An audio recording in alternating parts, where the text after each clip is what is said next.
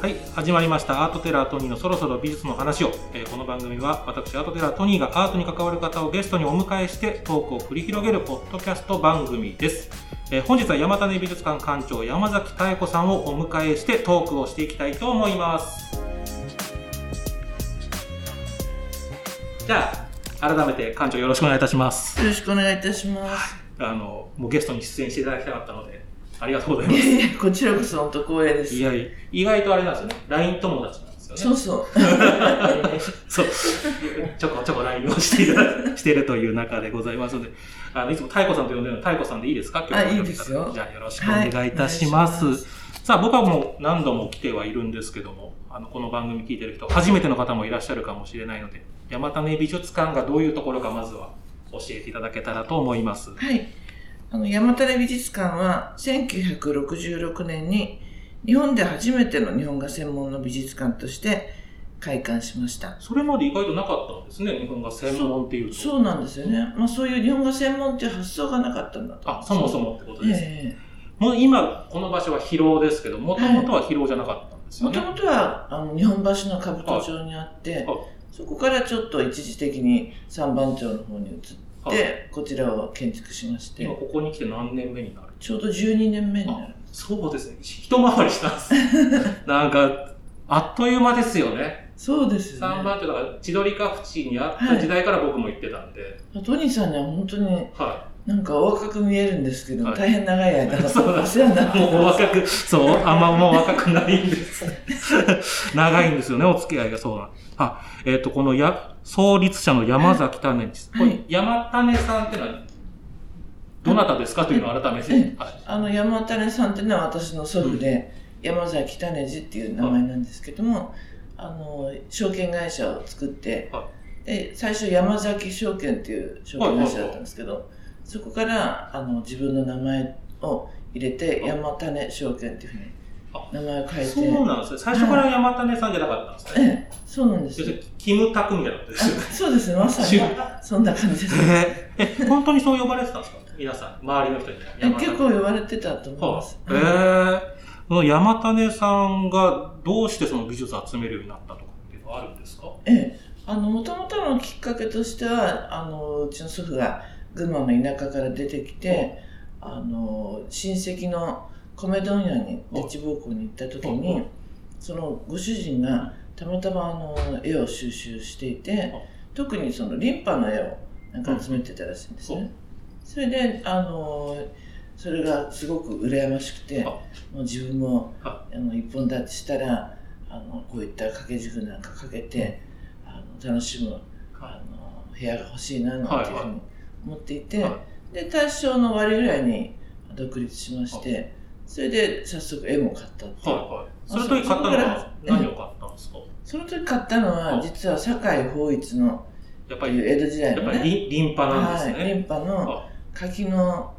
実の絵だったんですけどもそれが後になってから偽物だって分かって。よくあの、何でも鑑定団であるような 話。はいはい。それそれですごく落胆して、うんうん。であのやっぱり同時代の人のは絵を集めればあの確実だっていうことで。あ、要するに偽物つかまされない。そうですね。現代や、今で言うと、だから、こう、はい奈良義朝さんとか、い。本人から買えば、そうですね。絶対間違いないからみたいな。はい。はい。で、その時買ってた人、例えばどういう作家さんが？横山大観ですとか、は上村松園河合玉堂もう今で言うみんな巨匠のクラスの人たちが、当時はまだご存命。そうですね。あのあとはまあ安田昭彦は前田清尊山口宝春奥村土牛東山海といった人たちと全部あの画商さんに紹介してもらってはいすごく親しくこう付き合ってはいそれであの戦争の頃なんかは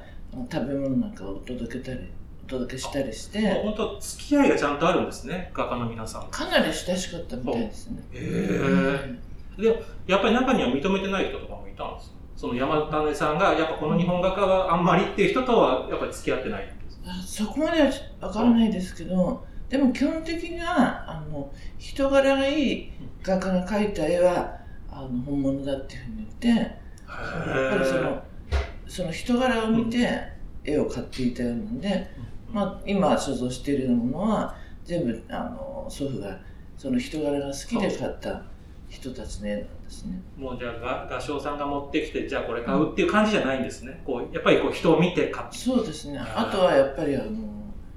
展覧会もいろいろ自分で見に行って、うんうんあのこの人がいいとか自分なりにいろいろ勉強したみたいです。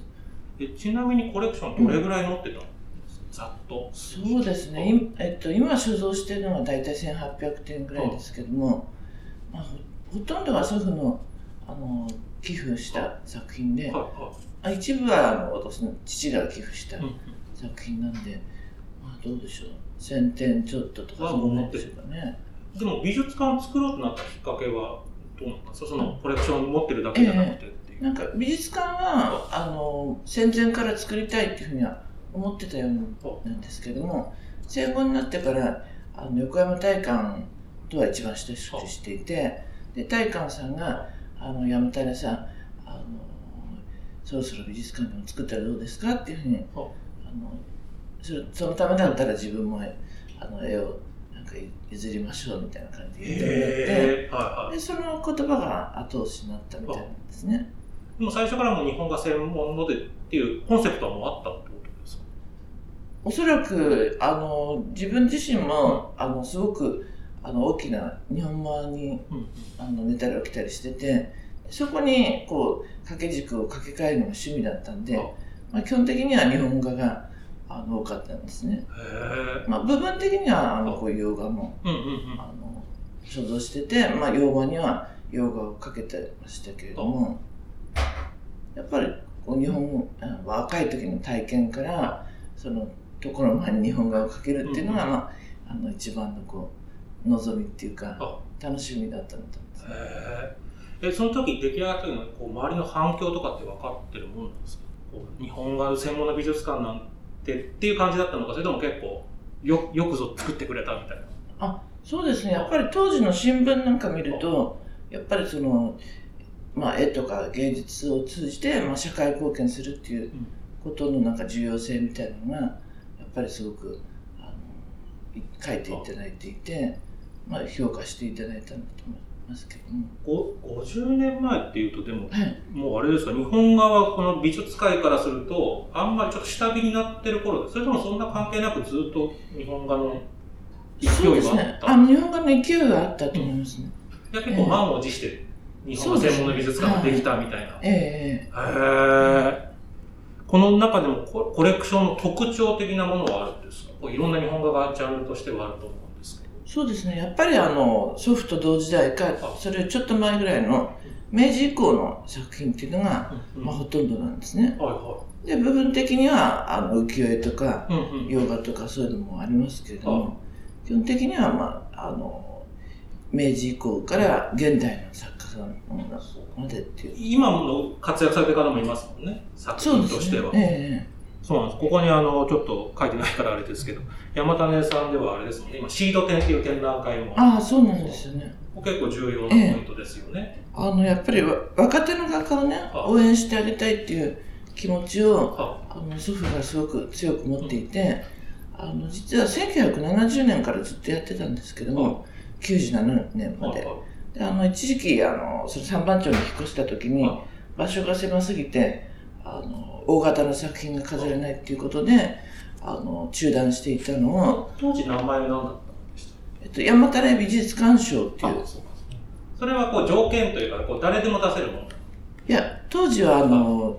例えば美術評論家とかは画商さんとかそういう誰かのし推薦を受けたはあの人だけが出すことができたんですね。であの年齢制限も50歳までだったんですけども、あの今回はこの広尾に来てからですよね。広に来てから。名前がシード展にえそうなんです。変わった。シシード山寺美術館賞っていう名前になったんですけどもあのそれは、えっと、年齢制限を45歳までにしてあとはあのネットで誰でも公募できるっていう、うんうん。あの最初の応募の時にはあの費用がかからないっていう賞の方がやっぱり公平性があるんじゃないかっていうことで、あのそういうことをいろいろとあの学芸員と一緒に考えまして始めたんですけども。1回目なんかどれぐらい応募があったんですか？200数十点あそんなねその中からだと選ばれるのはもう何人、えまず対象はもう一人だけですもんね。そうですね。ああのその中から、えっと大賞が一人とそれから優秀賞が一人とあと特別賞が一人、うん。それはあの成功さんから協賛していただいたんですけども、まあ、そんな感じであの、えっと、展覧会自体には40人ぐらいが選ばれてでその中からさらに賞をあのなんか思い出したのが、うん。その時に一回ここでトーク的なのやったじゃないですか、ギャラリートーク的な。はいでさその選ばれた中の作家さん一人が、あれなんですよね、ここで日本語学んだんですかって聞いたら、YouTube で学んだ。ああ、いましたねですよね、ちょっとびっくりしましたもんね。そうですねなんかインドで自分探しをして、え日本画に目覚めて帰ってきて、えええー、どこで学んだんですか？いや、YouTube で大抵のことは今わかるんですよって。そうそうそう。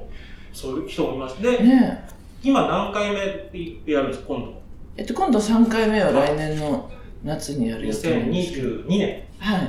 いですね。これででもも誰今年から準備する。あ、そうだ、2021年からも準備して。はい。でも本当誰でも出せるので、もう我こそはって人は。そうですね。ねやっぱりあのぜひいろんな人にあの応募してもらいたいですし、あやっぱりその人のあの成長する過程であの重要な賞であってほしいなと思ってます。そういう試みもしてるってことですね、山田ね。そうですね。ん。だからコレクションがまあ増え続けてるというか、そういう意味ではってことですよね。さあ、ちょっとそこでなんですけど、実はこの番組始まって以来、日本画を取り上げていますので、はい。日本画ってどういうものなんですかというのを改めてええ。いいですか、伺って。はい。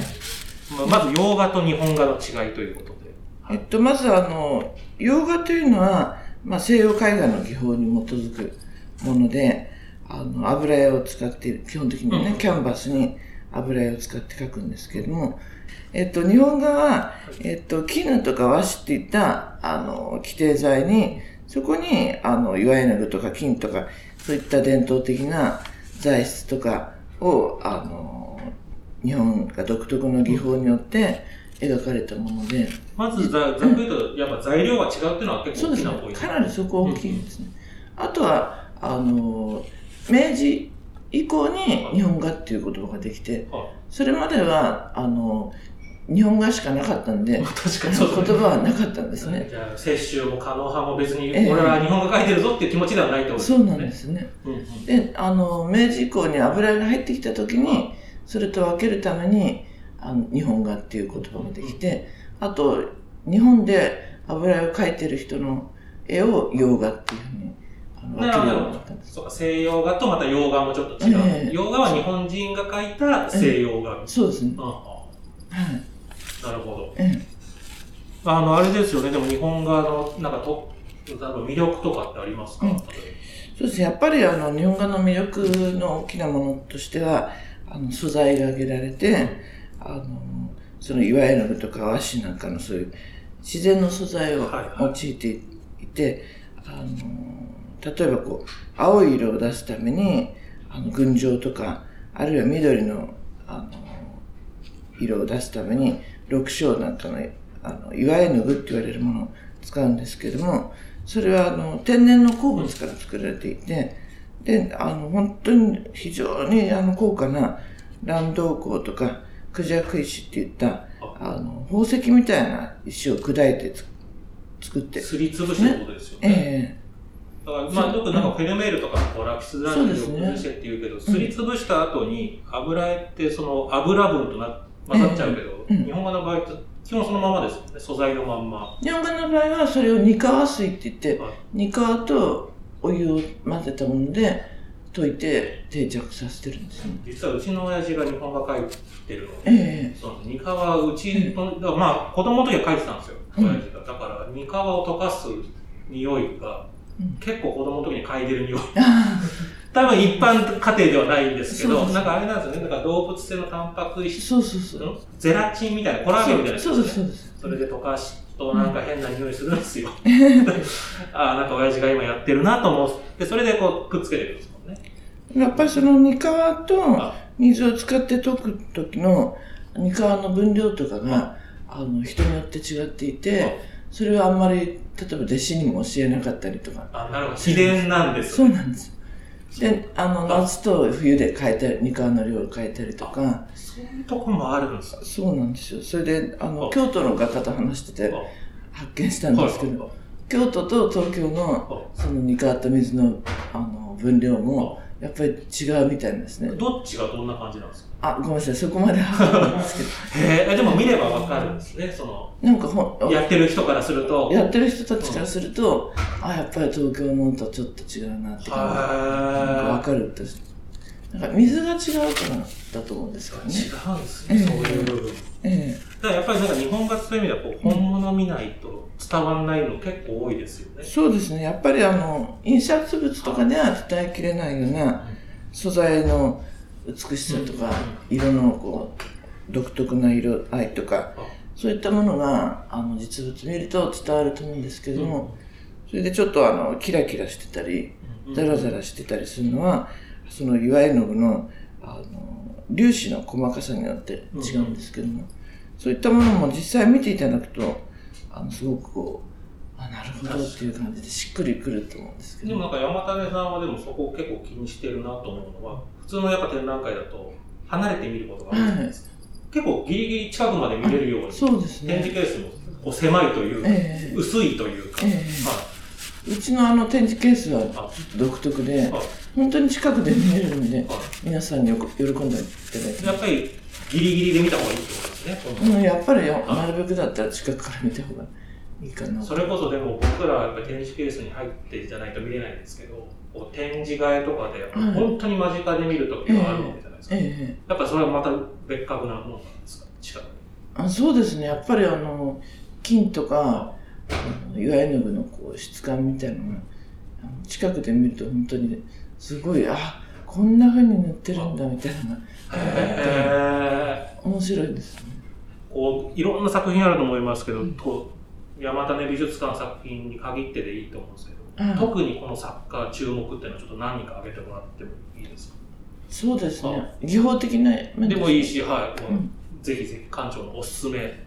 まあ、あのうちはあの早見御舟のうんうんあの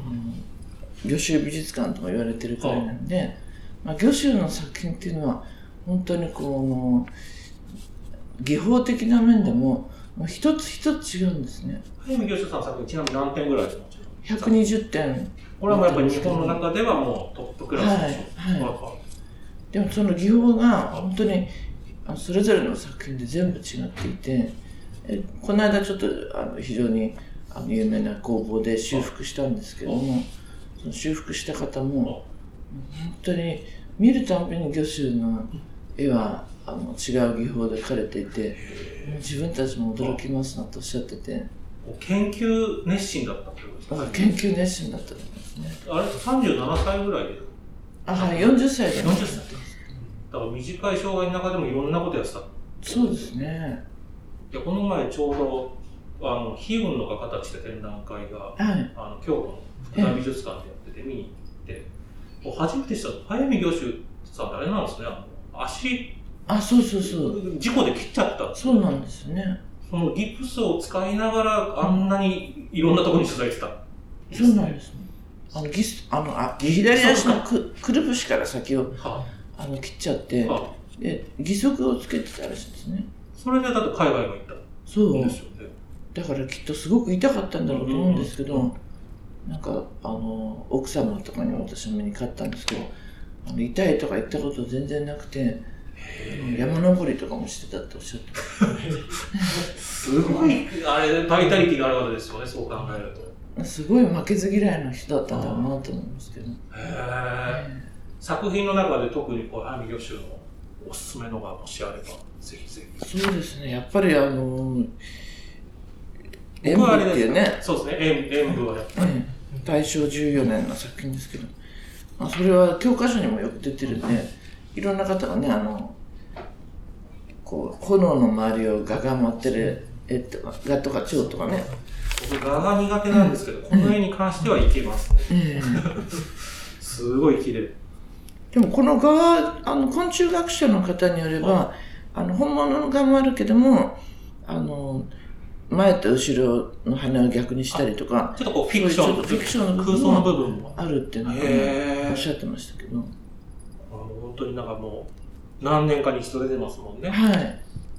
あとは、あの、うさぎの可愛い作品もありますえね。えあ、衰退緑地ですね。はい。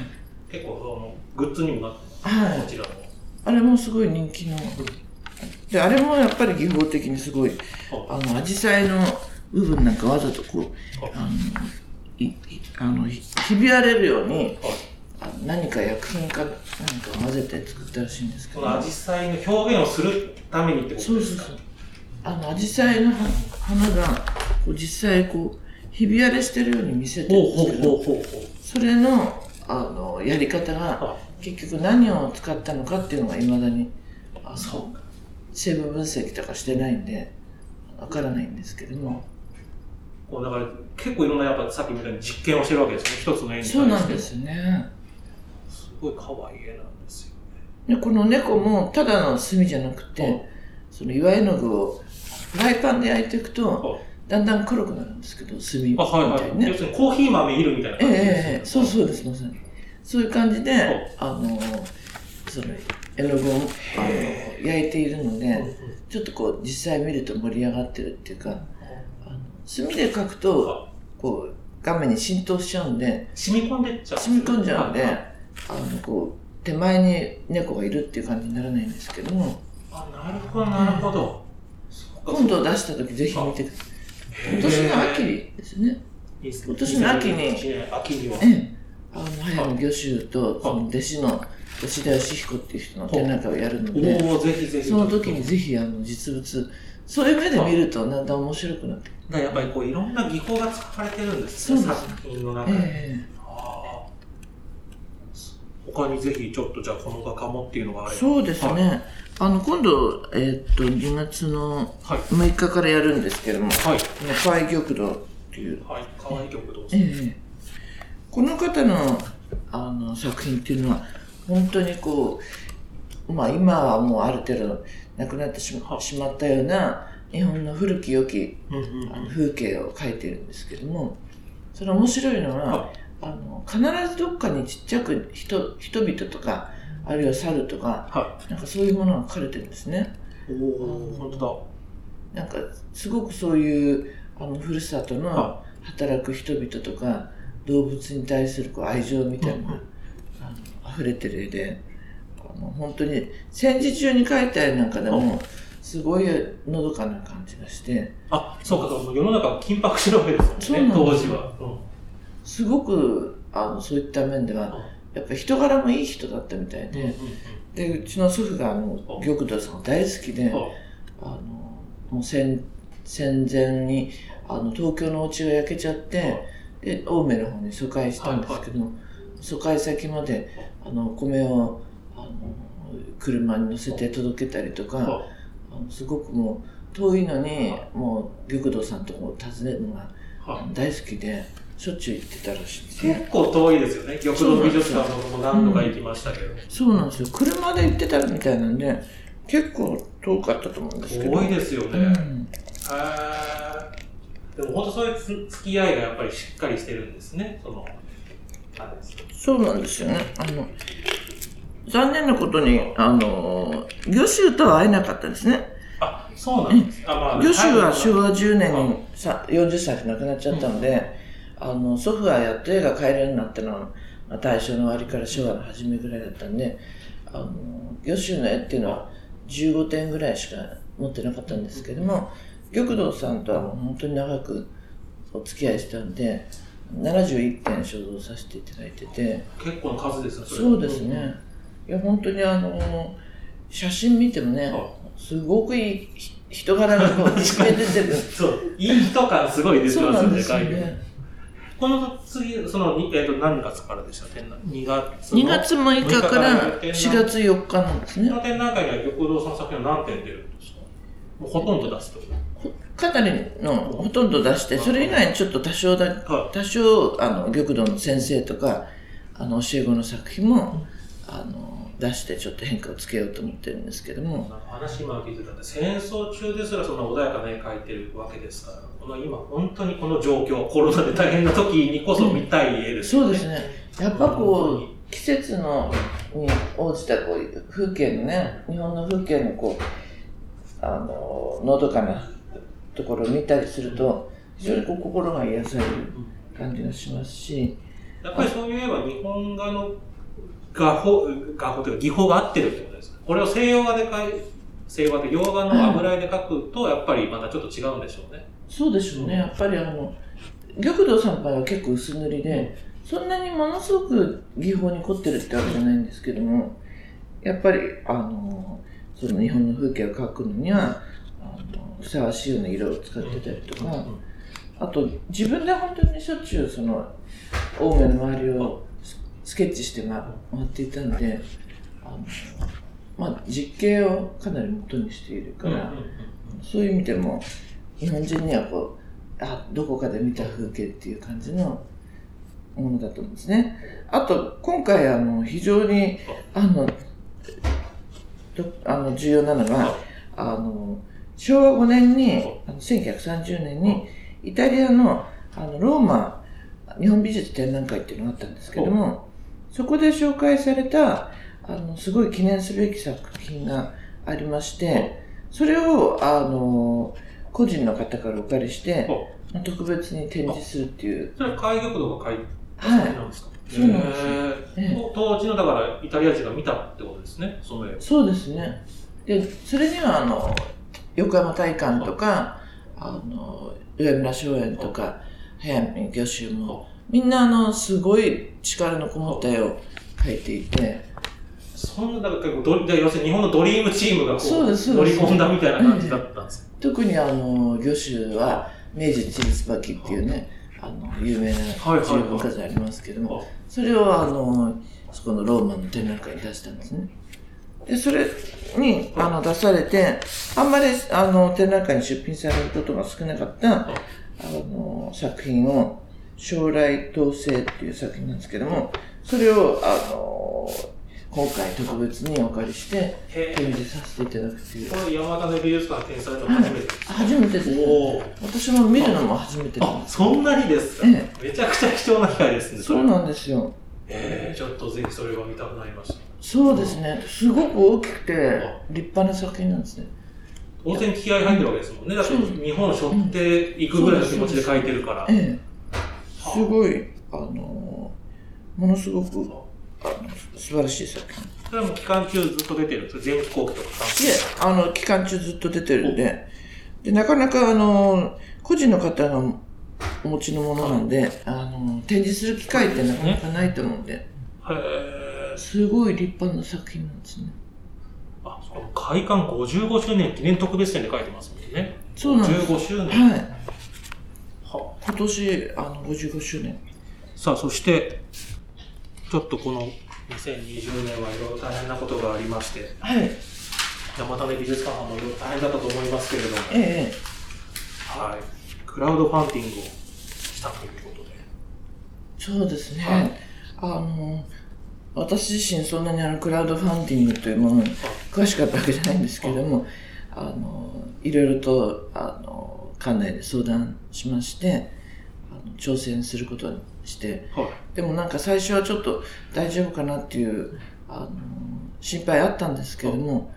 あの、思った以上に、本当に多くの方々から、あの、ご寄付や、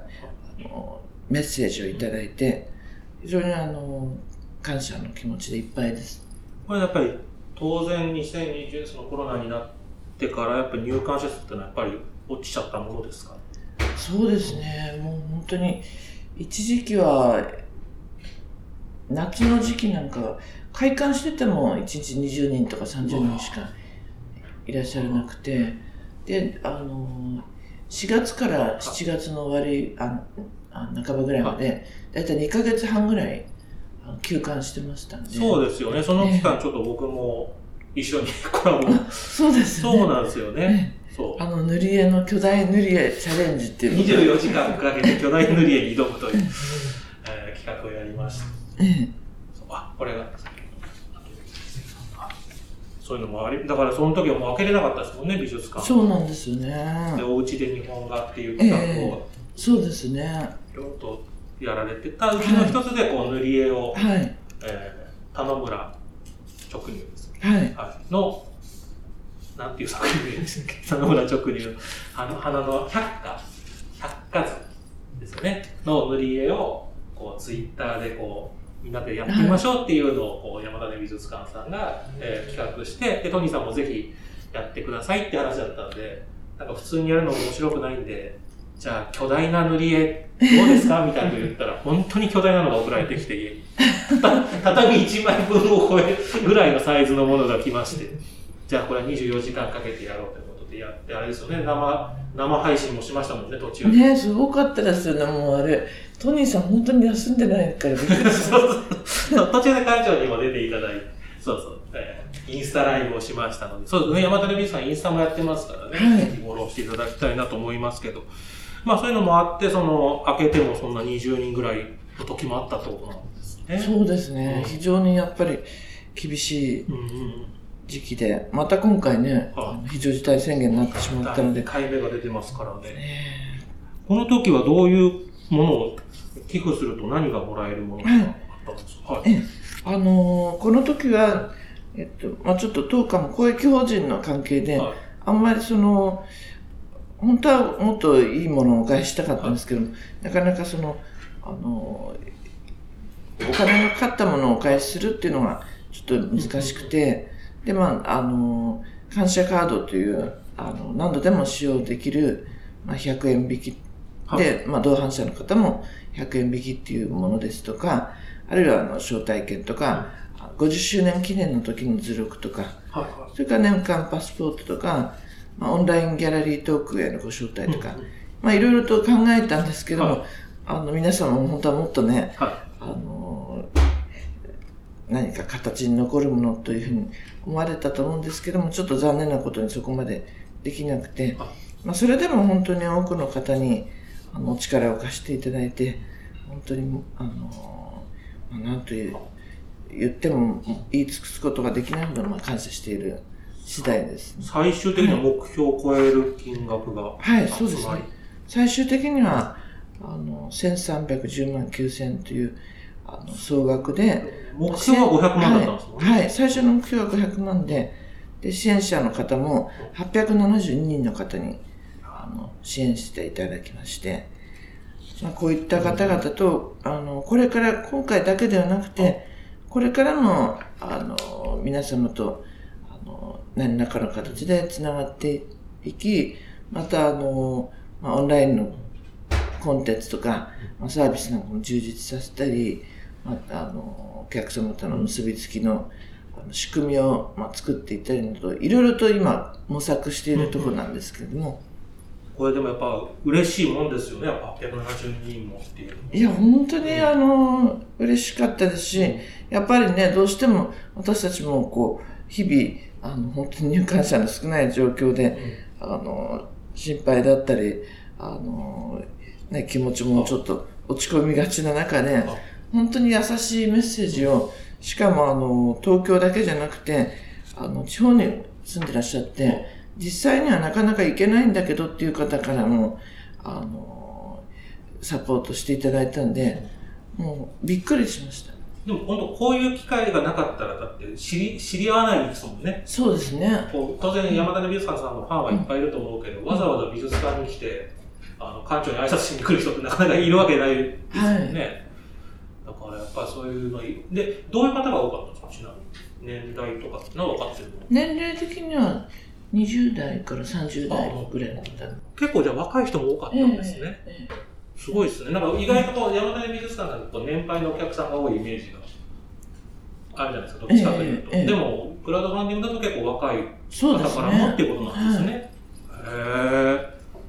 まあなんかでもコロナのせいでっていうのも変だけど、まあ得るものもあったわけですね、そういう。そうですね。やっぱりうそういう意味では本当に、ん。あの、これから人口もだんだん減っていったりする中で、若い方にファンになっていただくきっかけの一つになったとすれば、非常にありがたいと思いますし、あの、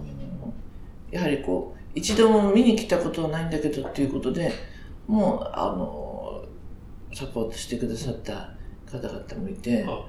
ささっきトニーさんおっしゃったようにあ、まさに普段絶対つながれない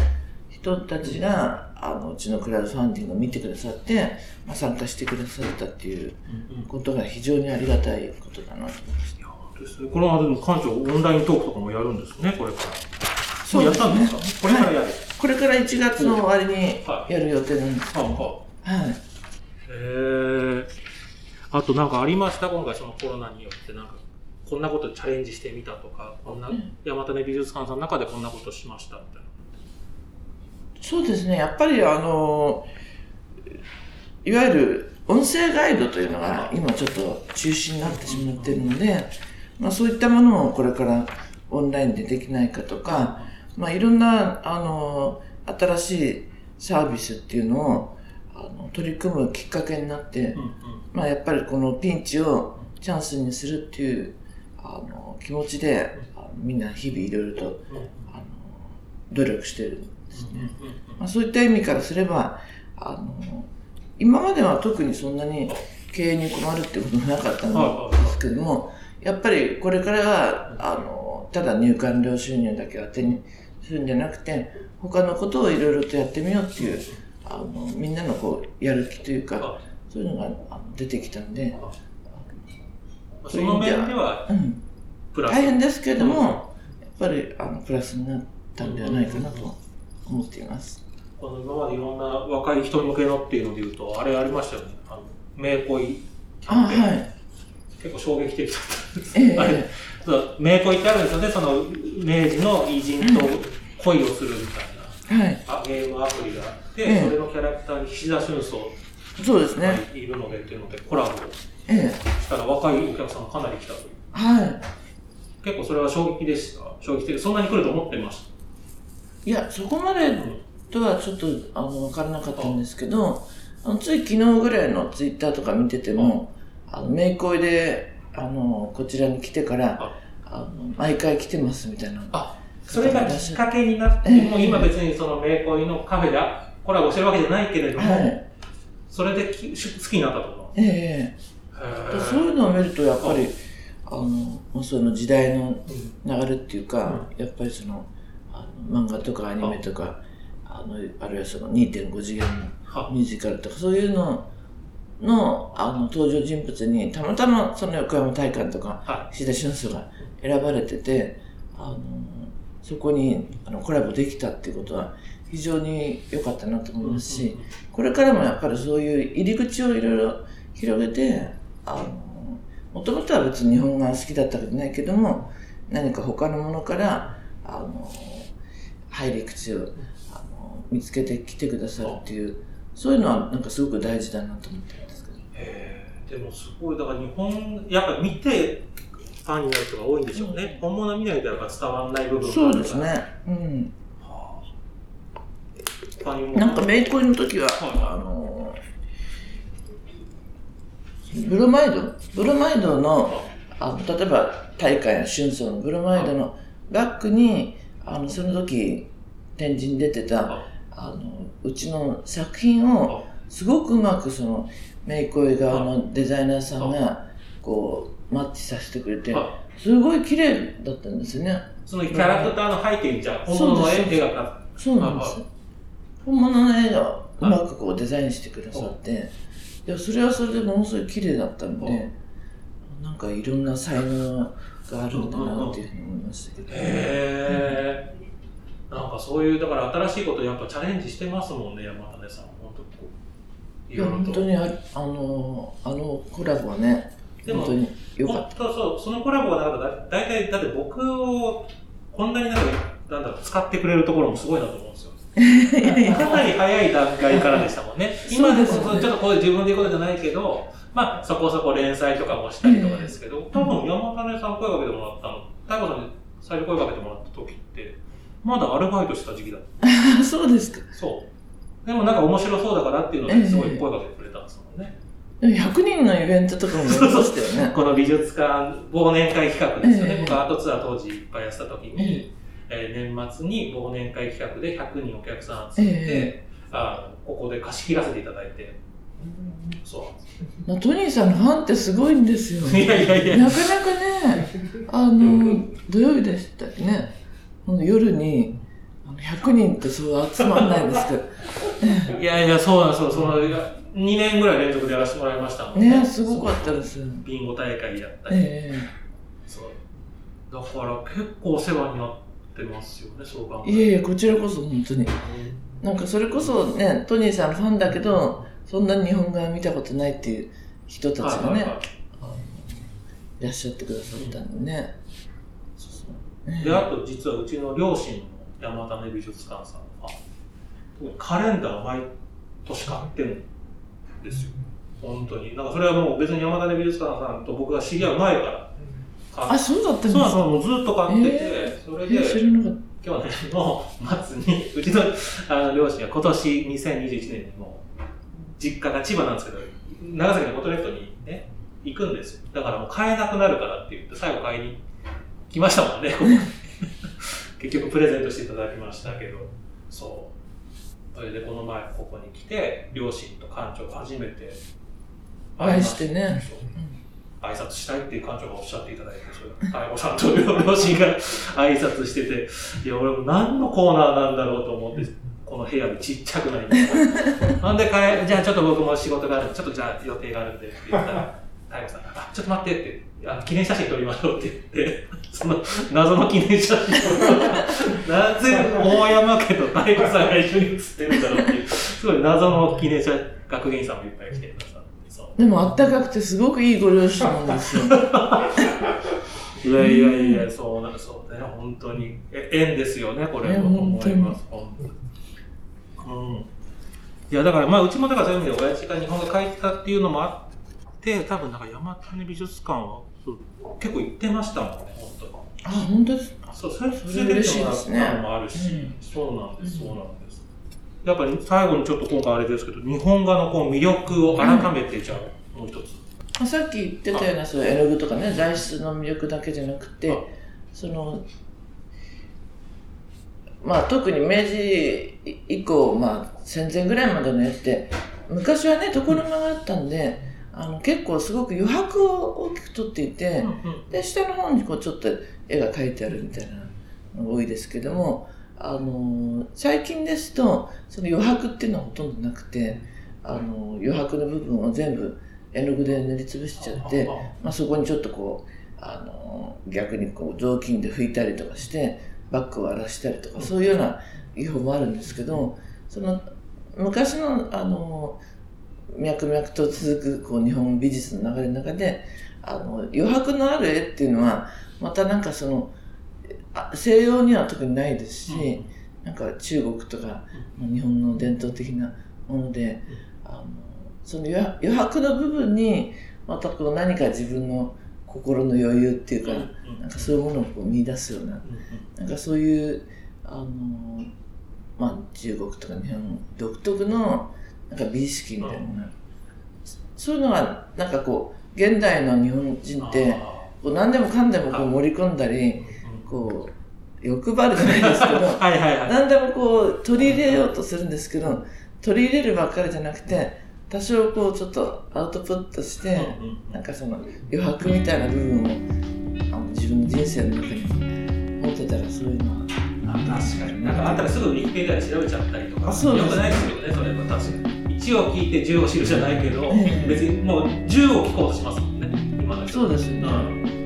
そういう余白みたいなものっていうのは結構大事かなっていう気がします。なんかだからやっぱり余白を楽しめるようになると、いろんな考えるじゃないですか。こうええいう発言してるけど、本当はこうも取れるよなとかなると思うんで、結構大事なことですよね。そうですねうん、確かに。そうか、そういうのもこう美術見れば、はい日本画を見ればわかるわけですね。